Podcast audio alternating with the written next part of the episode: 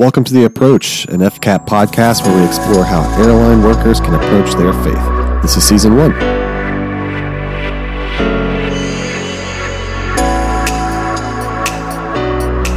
Hello, everyone. Welcome back to the FCAP podcast. My name is Chris. Today it's just me. No, uh, no one else is recording this podcast with me. We're deep in the middle of our spiritual disciplines uh, series, in which we're going through all the different spiritual disciplines uh, through the lens of uh, the book by Donald uh, Whitney. However, today is not that day. Today is a Selah day.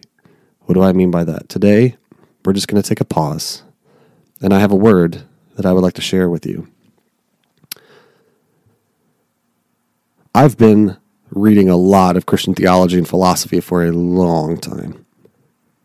And I've done the best I can to will myself to do the spiritual disciplines, to pray and to read and to fast and do all the things that I'm supposed to do because I'm supposed to do it. And I think there's something that's beneath this spiritual disciplines series that we need to talk about. Something that I've learned over the long term of being a Christian. You see, oftentimes we talk about the spiritual disciplines as if there's something we should will ourselves to do because it's the right thing to do. And we talk about this so often in life. Do it because it's the right thing to do. And if you like it, it's probably wrong. do all the, like, stay away from all the bad things that you want to do and do all the things that you hate so that people and God will like you. Oh, my friends, this is not the message of the scriptures. This is not the message of the Bible.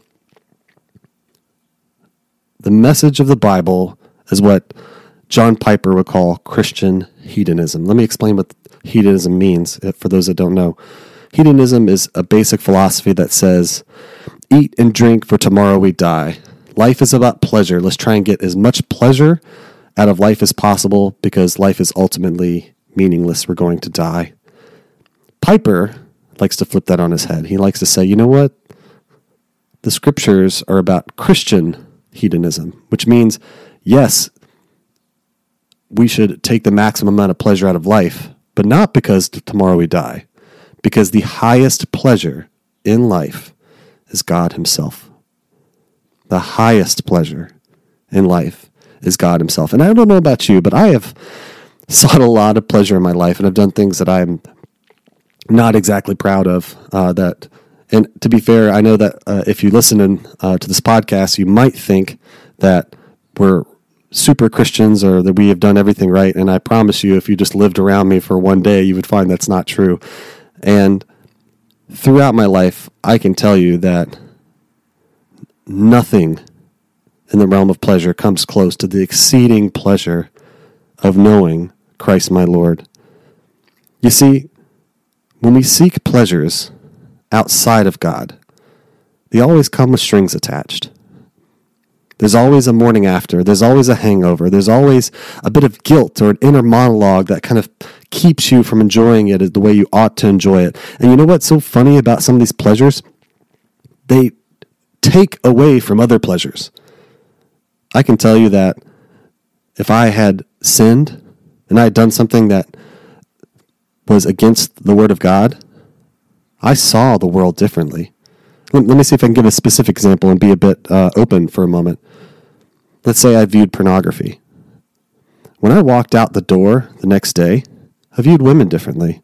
I viewed the world differently. There was less pleasure in, in seeing the world around me and, and taking in a beautiful day or seeing the ob- objective truth that a woman walking down the street is made in the image of God. She is completely and utterly worthwhile because she is in the image of God.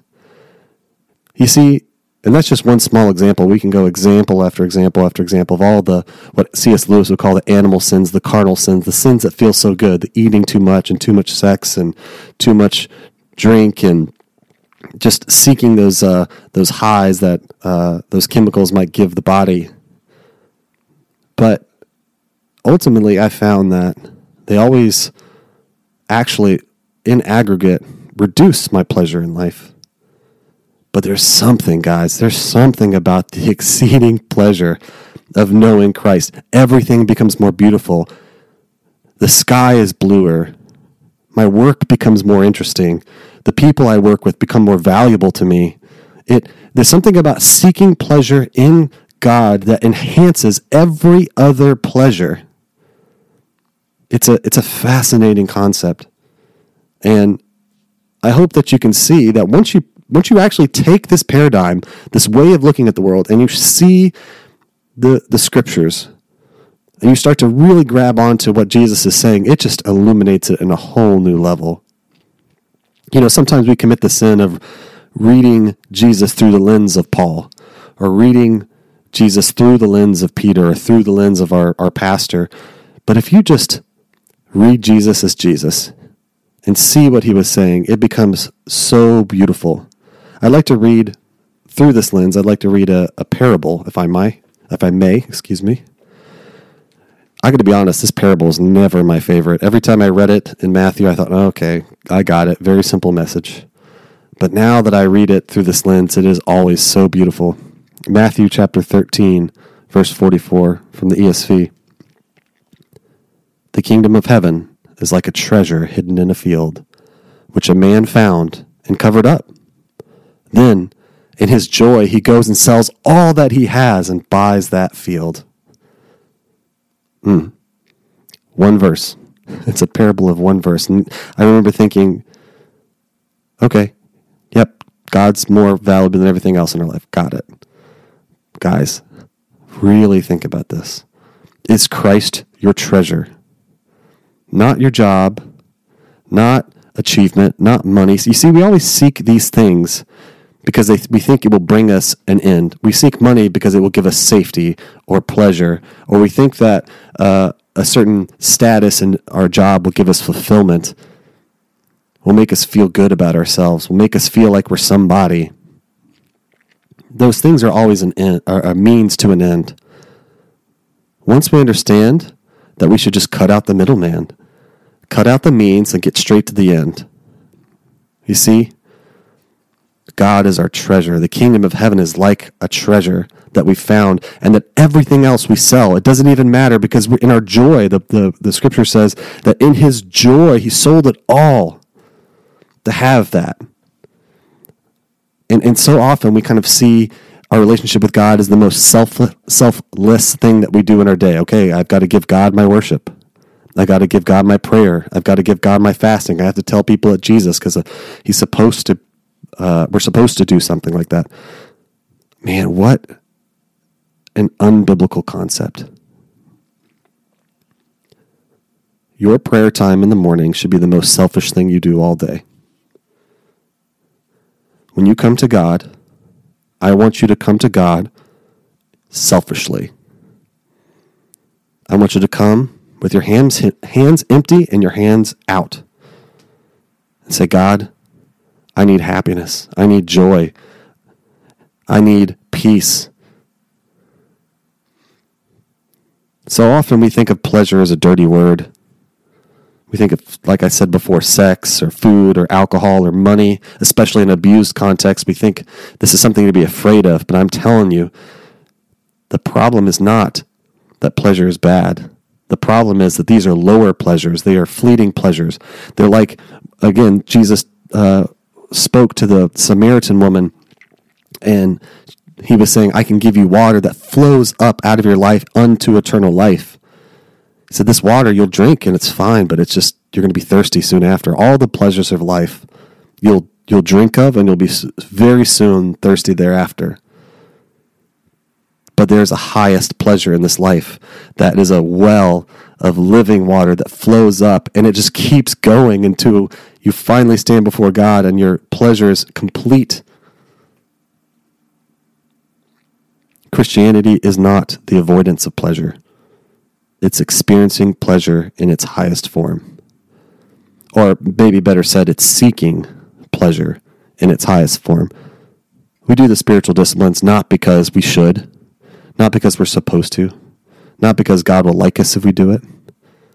We do it selfishly. We do it because we're seeking the highest form of pleasure known to man, and that is God Himself. You know, it's funny, if you come to God for happiness, you come to God for joy, you come to God for peace, He'll give it to you. And if you keep coming to Him, one day you'll realize He wasn't giving you this random thing called peace, this random thing called happiness. He was giving you Himself. Nothing is a higher goal. There's absolutely nothing, my friends.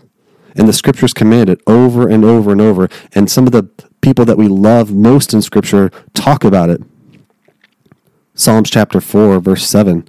You have put more joy in my heart than when they had than they have when their grain and wine abound. Sorry, I'm a poor reader right now. You have put more joy in my heart than they have when grain and wine abound. He's saying, no matter how much I eat or how much I drink, there's nothing that compares to the joy I have in God.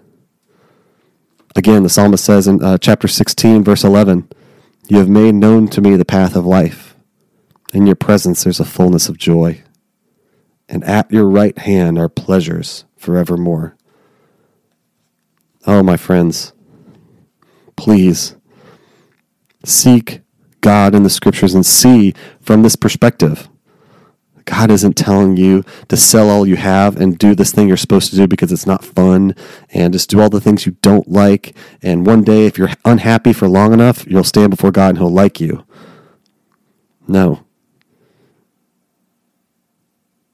You get rid of those things in your life because they separate you from a higher pleasure. This is not a, something that is free, just like the parable said. The man had to sell something to go buy that field that had the treasure in it. We have to sell things to buy that treasure. You can't have both. It's not running away from those pleasures because you like them so much and do the things you hate. It's getting rid of the lower pleasures to seek the highest pleasure, which is Christ. I want to say it one more time. Your quiet time, your prayer life should be the most selfish, thing you do all day long. You should go to God with an expectation of receiving something from Him, namely Himself. It it blow it uh, boils over into everything. We think about worship. We don't show up to church and we worship God because He ought to be worshipped. Imagine if you took your spouse out on a date because you ought to do so. No, you take your spouse on a date because you love their presence and you're so excited to do that.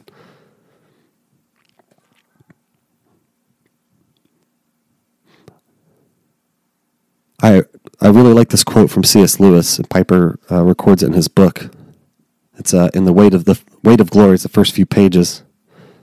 Uh, in it, C.S. Lewis writes, "quote If there lurks in modern minds the notion that to desire our own good and earnestly hope for the enjoyment of it is a bad thing, I submit that this notion has crept in from Kant and the Stoics and is no part of the Christian faith.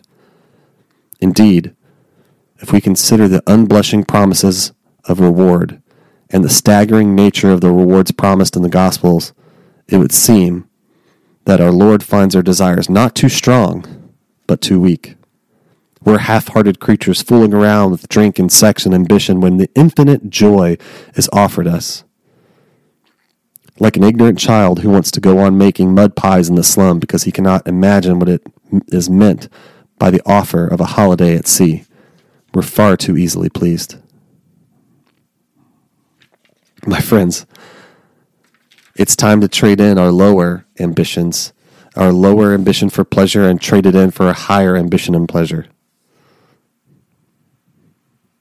The pursuit of joy in Christ is the most ultimate thing that you can do. These spiritual disciplines that we're talking about are not meant to help you do what you hate better. It's to help you seek the highest pleasure, which is God Himself. In fact, one could argue that that is the essence of saving faith. You see, in, the American uh, American um, Declaration of Independence, Thomas Jefferson wrote this really uh, brilliant thing. This everybody's entitled to life, liberty, and the pursuit of happiness. You see, the pursuit of happiness is baked into the human desire. It's not wrong. The problem is, is that we're too easily pleased. We find lower happiness in silly things. The pursuit of happiness is good, but the end of the pursuit of happiness is God. Listen to your human condition. Seek the ultimate happiness, which is the highest good, which is God Himself. Piper also talks about uh, the, the greatest sin we have is exchanging the glory of God for something of lesser value. I really like that idea, especially when you combine it with C.S. Lewis's concept of let let someone else argue about what is sin or whether candles are right or teetotalism are right. He said, Don't you see there's no answer? Anything that keeps you from God is sin. Anything that pushes you towards God is good. We, we spend all this time arguing about what is sinful, what isn't sinful, but if you just look into your heart, does this make me more like Christ? Does this push me more towards God? Is it helping me take my highest joy in God, or is it inhibiting my highest joy in God? That's all it is. So let, let's put aside all the debates for a moment. It's great to, to talk about philosophy and politics and how do we reach people in the, in the world and how, how do we go and do these great things that we feel that we're called to do. And those are fine. I'm not saying that you ought not do that, but let's take a Selah. Let's take a breath. Let's remember this is all about one thing being selfish, finding your highest joy in the person of God. All this will fade away one day. The only th- three things that will remain are faith, hope, and love, and the greatest of these is love. When all the money and the work and the good looks and nice clothes and nice cars or house or family, when it's all stripped away, it's just you and God. No matter if you never led someone to Christ or you led a whole nation to Christ, it's just you and God. Nothing matters except that. I hope that you take this today, take a Selah, take a breath, no matter where you are, and do something for me. Go to God selfishly. Ask Him. Don't ask for the things in the middle. Don't ask for the middle things. Don't ask Him for money. Don't ask Him for health. Don't ask Him for all those things you think will give you the end goal. Ask for the end goal themselves. Lord, make me happy. Lord, give me joy. Lord, make me content. Lord, give me peace.